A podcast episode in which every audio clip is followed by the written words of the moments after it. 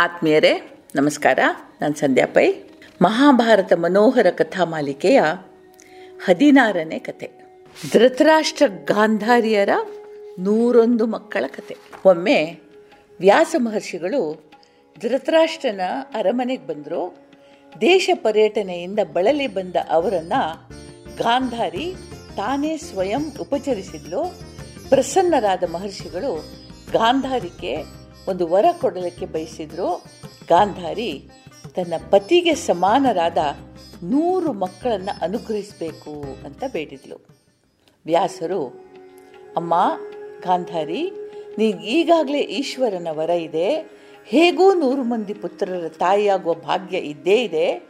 ಆದರೂ ನಿನ್ನ ಬೇಡಿಕೆಯನ್ನು ಮನ್ನಿಸಿದ್ದೇನೆ. ನಿನ್ನ ಪತಿಯಂತೆ ಇರುವ ನೂರು ಮಂದಿ ಮಕ್ಕಳಾಗಲಿ ಅಂತೇಳಿ ಹರಿಸಿದ್ರು. ಕೆಲವೇ ದಿನಗಳಲ್ಲಿ ಗಾಂಧಾರಿ ಗರ್ಭವತಿಯಾಗಿರೋದು ತಿಳಿದು ಬಂತು. ಈಗ ಧೃತರಾಷ್ಟ್ರ ಪರಮಸುಖಿ, ಗಾಂಧಾರಿಗೂ ಸಂತೋಷ. ಮಕ್ಕಳ ನಿರೀಕ್ಷೆಯಲ್ಲಿ ನವಮಾಸಗಳು ಕಳೆದವು. ಆದರೂ ಯಾವುದೇ ಪ್ರಸವದ ಸೂಚನೆ ಬರಲಿಲ್ಲ. ಮತ್ತೆ ಒಂದು ತಿಂಗಳು ಸರಿಯಿತು. ಜನನದ ಕುರುಹೂ ಇಲ್ಲ. ಎರಡು ವರ್ಷ ಹೀಗೆ ಕಳಿತು ಇಷ್ಟರಲ್ಲಿ ಕುಂತಿಗೆ ಬಾಲ ಸೂರ್ಯನಂತೆ ತೇಜಸ್ವಿಯಾದ ಪುತ್ರ ಜನಿಸಿದ ಸುದ್ದಿ ಬಂತು. ಗಾಂಧಾರಿಯ ದುಃಖಕ್ಕೆ ಮೇರೆ ಇಲ್ಲವಾಯಿತು. ಮಾತ್ಸರ್ಯದಿಂದ ಧೃತರಾಷ್ಟ್ರನಿಗೂ ತಿಳಿಸದೆ ಗರ್ಭಪಾತ ಮಾಡಿಸ್ಕೊಂಡು ಆ ಗರ್ಭ ಯಾವುದೇ ಮನುಷ್ಯ ಲಕ್ಷಣಗಳಿಲ್ಲದೆ ಕೇವಲ ಒಂದು ಮಾಂಸದ ಮುದ್ದೆ ಆಗಿತ್ತು. ಭಯ, ಅಸಹ್ಯದಿಂದ ಗಾಂಧಾರಿ ಅದನ್ನು ಹೊರಗೆಸಲಿಕ್ಕೆ ದಾಸಿಯರಿಗೆ ಹೇಳಿದ್ಲು, ಅಷ್ಟರಲ್ಲಿ ತಮ್ಮ ಯೋಗ ದೃಷ್ಟಿಯಿಂದ ಇದನ್ನು ತಿಳಿದ ವ್ಯಾಸರು ಅಲ್ಲಿಗೆ ಬಂದರು. ಅವರನ್ನು ನೋಡ್ತಾ ಇರೋ ಹಾಗೆ ಗಾಂಧಾರಿಯ ದುಃಖದ ಕಟ್ಟೆ ಬಿರಿತು. ಬಿಕ್ಕಿ ಬಿಕ್ಕಿ ಅಳುತ್ತಿದ್ದ ಗಾಂಧಾರಿಯನ್ನು ನೋಡಿ ವ್ಯಾಸರು, ಮಗಳೇ, ನಾನು ನಿನಗೆ ನೂರು ಮಕ್ಕಳ ತಾಯಿಯಾಗೋ ವರ ನೀಡಿದ್ದೀನಿ. ನನ್ನ ವಚನ ಎಂದೂ ಹುಸಿಯಾಗುವುದಿಲ್ಲ. ತುಪ್ಪ ತುಂಬಿದ ನೂರು ಗಡಿಗೆಗಳನ್ನು ತರಿಸು. ಈ ಗರ್ಭವನ್ನು ಶೀತೋದಿಕ್ಕದಿಂದ ತೊಳಸು ಅಂಥೇಳಿ ಆದೇಶಿಸಿದರು. ಗಾಂಧಾರಿ ಶೀತೋದಕವನ್ನು ಪಿಂಡದ ಮೇಲೆ ಸಿಂಪಡಿಸಿದ ಕೂಡಲೇ ಗರ್ಭ ಚೂರು ಚೂರಾಗಿ ಒಡೀತು. ಒಂದೊಂದು ಚೂರು ಒಂದೊಂದು ಹೆಬ್ಬೆರಳಿನಷ್ಟಿತ್ತು. ವ್ಯಾಸರು ಒಂದೊಂದು ಚೂರನ್ನು ಜತನದಿಂದ ತುಪ್ಪ ತುಂಬಿದ ಜಾಡಿಗಳಲ್ಲಿ ಇರಿಸಿದ್ರು. ಹೀಗೆ ಒಂದು ನೂರು ಪಿಂಡದ ಚೂರುಗಳು, ಒಂದು ನೂರು ತುಪ್ಪ ತುಂಬಿದ ಜಾಡಿಗಳಲ್ಲಿ ಇರಿಸಲ್ಪಟ್ಟ ನಂತರ ವ್ಯಾಸರು ಅವುಗಳನ್ನು ಭದ್ರವಾಗಿ ಒಂದು ಕತ್ತಲ ಕೋಣೆಯಲ್ಲಿ ಇರಿಸಿದ್ರು. ಇದೆಲ್ಲವನ್ನೂ ಕೇಳುತ್ತಿದ್ದ ಗಾಂಧಾರಿಯ ಮನಸ್ಸಿನಲ್ಲಿ ಒಂದು ವಿಚಾರ ಹರಳುಗಟ್ತಾ ಇತ್ತು. ನೂರು ಮಂದಿ ಗಂಡು ಮಕ್ಕಳಾಗುವುದೇನೋ ಸರಿ ಆದರೆ ಒಂದೇ ಒಂದು ಹೆಣ್ಣು ಮಗು ಇದ್ರ ಜೊತೆಗಿದ್ರೆ ಎಷ್ಟು ಚೆನ್ನ ಪ್ರಕೃತಿಗೆ ಇದ್ರ ಸುಳಿವು ಸಿಕ್ಕಿತು ಅನ್ನೋ ಹಾಗೆ ಕಟ್ಟ ಕಡೆಯ ಚೂರೊಂದು ಉಳಿದುಕೊಂಡಿತ್ತು. ವ್ಯಾಸರು ನಗ್ತಾ, ಅಮ್ಮ ನಿನ್ನ ಆಸೆಗೆ ಭಗವಂತ ಉತ್ತರಿಸಿದ ಈ ಕೊನೆಯ ಪಿಂಡದ ಚೂರು ಸುಂದರ ಸುಶೀಲೆಯ ಹೆಣ್ಣು ಮಗುವಾಗಿ ರೂಪುಗೊಳ್ಳುತ್ತದೆ ಅಂತ ಹೇಳಿ ಮತ್ತೊಂದು ಗ್ರತದ ಜಾಡಿಯನ್ನು ತರಿಸಿ ಅದರಲ್ಲಿ ಇರಿಸಿದ್ರು. ಈ ತುಪ್ಪ ಸಾಮಾನ್ಯ ಅಲ್ಲ, ಅಮೂಲ್ಯ ಗಿಡಮೂಲಿಕೆಗಳ ಸಾರ ತುಂಬಿಕೊಂಡದ್ದು. ಇನ್ನು ಎರಡು ವರ್ಷಗಳ ಕಾಲ ಈ ಭರಣಿಗಳನ್ನು ಎಚ್ಚರದಿಂದ ಕಾಪಾಡಬೇಕು.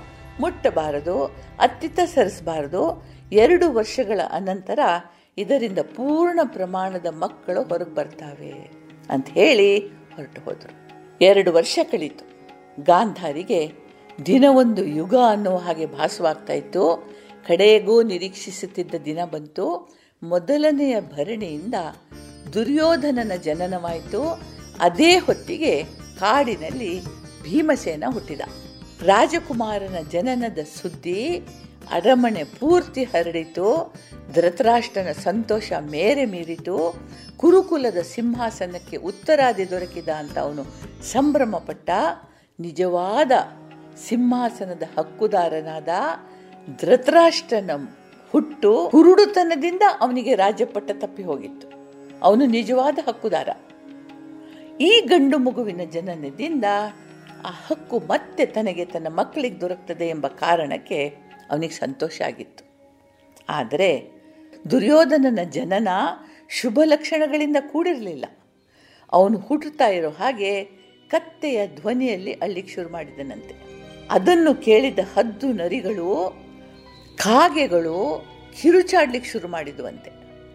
ಸುಂಟರ ಗಾಳಿ ಬೀಸಿತು, ಅನೇಕ ಕಡೆಗಳಲ್ಲಿ ವಿನಾಕಾರಣ ಬೆಂಕಿಯ ಜ್ವಾಲೆಗಳೆದ್ದು ದಗದಗಿಸಿದ್ವು ಈ ಘಟನೆಗಳನ್ನು ವಿಶ್ಲೇಷಿಸಿದ ಬ್ರಾಹ್ಮಣರು, ಜ್ಯೋತಿಷಿಗಳು, ವಿದುರನು ಧೃತರಾಷ್ಟ್ರನಲ್ಲಿ ಬಂದು, ಮಹಾರಾಜ, ಈ ರೀತಿಯ ಭಯಂಕರ ಪ್ರಕೃತಿ ವಿಪ್ಲವಗಳ ನಡುವೆ ಹುಟ್ಟಿರುವ ನಿನ್ನ ಮಗ ಕುಲನಾಶಕ ಎಂಬುದು ಸ್ಪಷ್ಟವಾಗಿದೆ. ದಯಮಾಡಿ ಅವನನ್ನು ತ್ಯಜಿಸಿ ಬಿಡು ಅಂತ ವಿನಂತಿಸಿದರು. ಧೃತರಾಷ್ಟ್ರನ ಕಿವಿಗೆ ಈ ಹಿತವಚನಗಳು ಬೀಳಲೇ ಇಲ್ಲ ಬಯಸಿ ಬಯಸಿ ಹುಟ್ಟಿದ ಪುತ್ರನ ಬಗೆಗಿನ ವ್ಯಾಮೋಹ ಅವನನ್ನು ಕಿವುಡನನ್ನಾಗಿ ಮಾಡಿತು ಮುಂದೆ ಒಂದು ತಿಂಗಳಲ್ಲಿ ನೂರು ಮಂದಿ ಗಂಡು ಮಕ್ಕಳು, ಒಬ್ಬ ಹೆಣ್ಣು ಮಕ್ಕಳು ಹುಟ್ಟಿದರು. ಹಾಗೆಯೇ ಧೃತರಾಷ್ಟ್ರನ ಸೇವಿಕೆಗೆ ಮಹಾ ತೇಜಸ್ವಿಯೂ ಪರಾಕ್ರಮಿಯೂ ಆದ ಯುಯುತ್ಸು ಎಂಬ ಮಗನು ಹುಟ್ಟಿದ.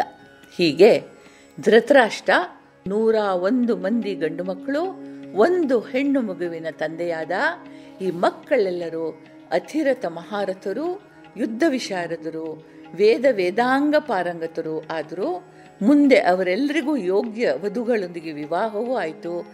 ಏಕೈಕ ಪುತ್ರಿ ದುಶ್ಶೀಲೆಗೆ ಜಯದ್ರಥನೊಂದಿಗೆ ವಿವಾಹವಾಯಿತು. ಒಂದು ದಿನ ವ್ಯಾಸರು ಸತ್ಯವತಿಯ ಮುಂದೆ ಕೂತ್ಕೊಂಡು, ಅಮ್ಮ, ನಮ್ಮ ಶಾಂತಿಮಯ ದಿನಗಳಿಗೆ ಅಂತ್ಯ ಬರ್ತಾ ಇದೆ.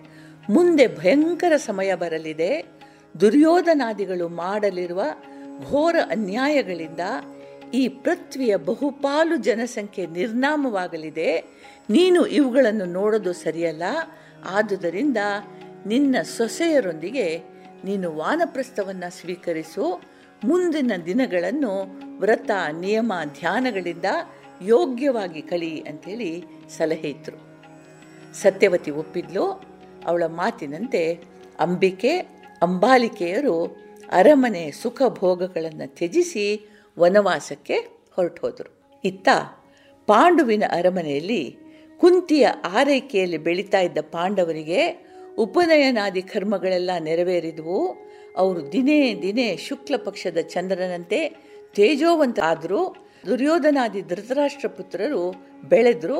ಆದರೆ ಆಟ ಪಾಠಗಳಲ್ಲಿ ಆ ನೂರು ಮಂದಿಗೆ ಈ ಐವರು ಸಾಟಿಯಾಗಿದ್ದರು ನೂರು ಮಂದಿ ಕೌರವರಿಗೆ ಐದು ಮಂದಿ ಪಾಂಡವರು ಸಾಟಿಯಾಗಿದ್ದರು ಎಲ್ಲದರಲ್ಲೂ ಪಾಂಡವರದೇ ಮೇಲುಗೈ, ದುರ್ಯೋಧನಾದಿಗಳಿಗೆ ಸೋಲೇ ಸೋಲು.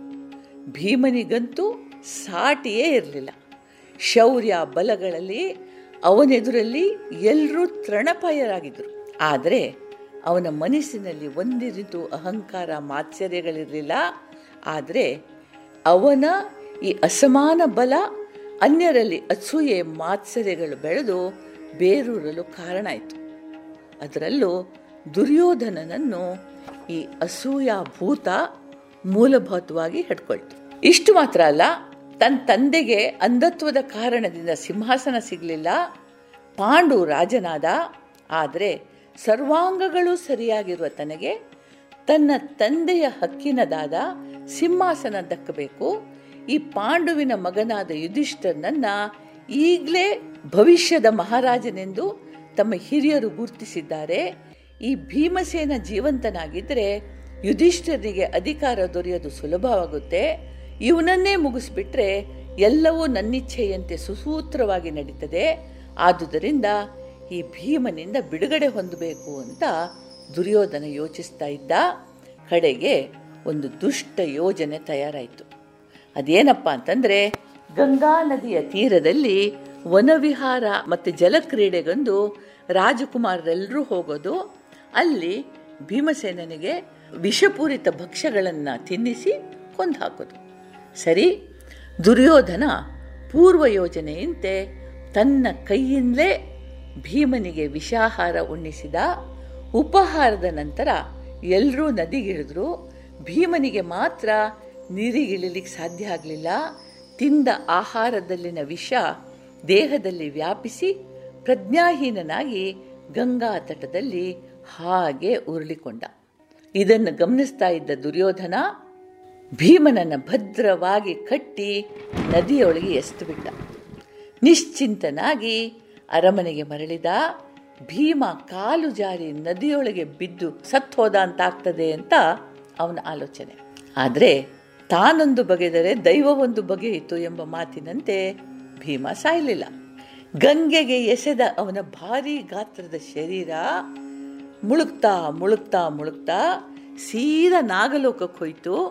ಆಕಸ್ಮಿಕವಾಗಿ ತಮ್ಮ ಮಧ್ಯೆ ಬಂದು ಬಿದ್ದ ಈ ಮನುಷ್ಯ ಶರೀರವನ್ನು ನೋಡಿ ನಾಗಗಳಿಗೆ ಭಾರಿ ಕೋಪ ಬಂತು.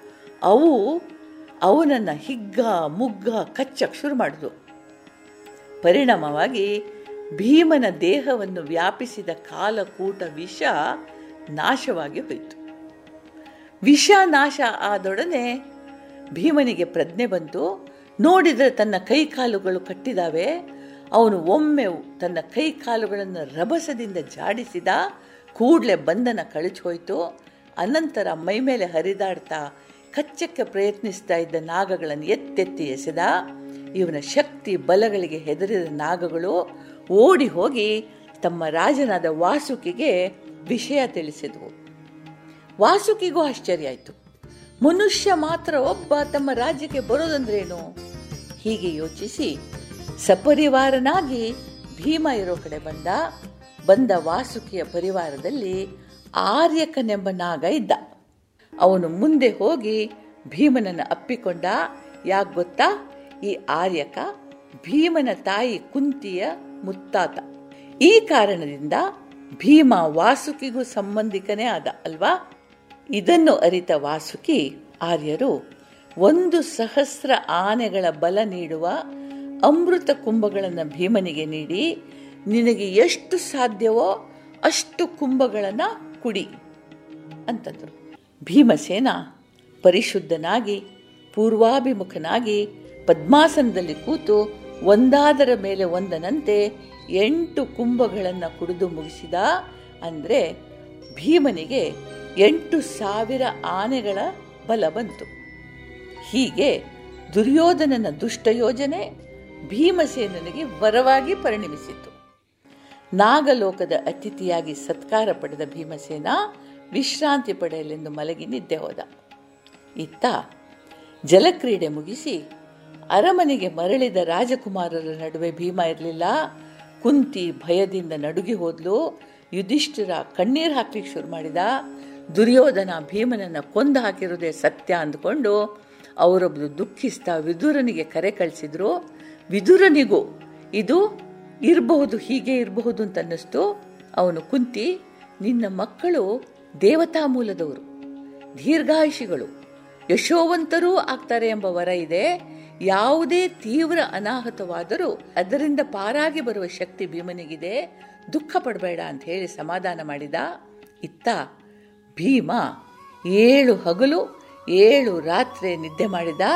ಎಂಟನೇ ದಿನ ವಾಸುಕಿ ಅವನ ಬಳಿಗೆ ಬಂದು ಭೀಮಸೇನ, ಎಂಟು ರಸಕುಂಭಗಳ ಅಮೃತಪಾನದಿಂದ ನೀನು ಈಗ ಹತ್ತು ಸಾವಿರ ಆನೆಗಳ ಬಲ ಪಡೆದಿದೆಯಾ ಈ ಭೂಮಂಡಲದ ಮೇಲೆ ನಿನಗೆ ಸರಿ ಸಮಾನರಾದ ಶಕ್ತಿವಂತರು ಯಾರೂ ಇಲ್ಲ.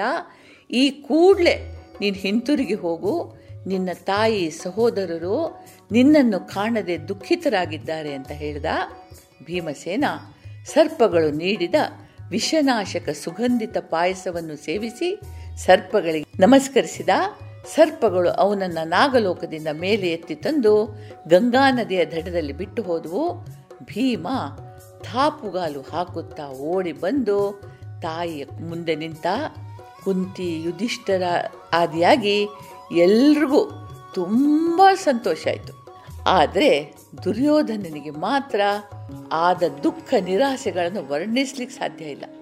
ತನ್ನ ಈ ಯೋಜನೆ ವಿಫಲವಾದದನ್ನು ಕಂಡು ದುರ್ಯೋಧನ ಮತ್ತೊಂದು ದುಷ್ಟ ಯೋಜನೆ ಹಾಕಿದ ಭೀಮಸೇನನ ಪ್ರಿಯ ಸಾರಥಿಯನ್ನು ಕೊಲ್ಲಿಸಿದ.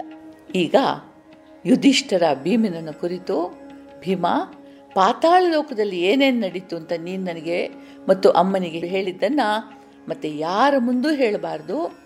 ಎಂದೂ ಯಾರ ಮೇಲೂ ಕೋಪ ಮಾಡಬೇಡ ಅಂತ ಹೇಳಿ ಹೇಳಿದ ದುರ್ಯೋಧನ ಕೆಲವು ದಿನಗಳ ನಂತರ ಮತ್ತೊಮ್ಮೆ ಭೀಮನಿಗೆ ವಿಷಪ್ರಾಶನ ಮಾಡಿಸಿದ. ಆದರೆ ಯುಯುತ್ಸು ಸಕಾಲದಲ್ಲಿ ಭೀಮನನ್ನು ಎಚ್ಚರಿಸಿದ ಧೃತರಾಷ್ಟ್ರನಿಗೆ ತನ್ನ ಮಗ ನಡೆಸುತ್ತಿರುವ ಪಾಪ ಕಾರ್ಯಗಳ ಬಗ್ಗೆ ಸುದ್ದಿ ಬಂತು. ಇನ್ನು ಹಾಗೆ ಅವನನ್ನು ಬಿಟ್ಟರೆ ಅವನು ನಾಶ ಆಗ್ತಾನೆ ಅಂತ ಹೆದರಿ ಮಹರ್ಷಿ ಗೌತಮರ ಬಳಿ ವಿದ್ಯಾಭ್ಯಾಸಕ್ಕಾಗಿ ತನ್ನ ನೂರೊಂದು ಮಕ್ಕಳನ್ನು ಹಾಗೂ ಐವರು ಪಾಂಡವರನ್ನು ಕಳಿಸ್ಕೊಟ್ಟ. ಹೀಗಾದರೂ ತನ್ನ ಮಕ್ಕಳು ಒಳ್ಳೆಯವರಾಗಲಿ ಅಂತ ಅವನ ಆಶಯ. ಮಹರ್ಷಿ ಗೌತಮರು ವೇದ ವೇದಾಂಗ ಪಾರಂಗತರು ಮಾತ್ರವಲ್ಲ, ಧನುರ್ವಿದ್ಯಾ ನಿಷ್ಣಾತರು ಆಗಿದ್ದರು. ಅವನನ್ನು ಕೃಪಾಚಾರ್ಯರು ಅಂತಲೂ ಕರಿತಾ ಇದ್ದರು ಹೀಗೆ ಅವರ ಸುಪರ್ದಿಯಲ್ಲಿ ರಾಜಕುಮಾರರ ವಿದ್ಯಾಭ್ಯಾಸ ಪ್ರಾರಂಭ ಆಯಿತು. ಮುಂದೇನಾಯಿತು ಅಂತ ಮುಂದೆ ನೋಡೋಣ. ಅಲ್ಲಿಯವರೆಗೆ ದೇವರು ನಮಗೆಲ್ರಿಗೂ ಒಳ್ಳೇದು ಮಾಡಲಿ. ಜೈ ಹಿಂದ್.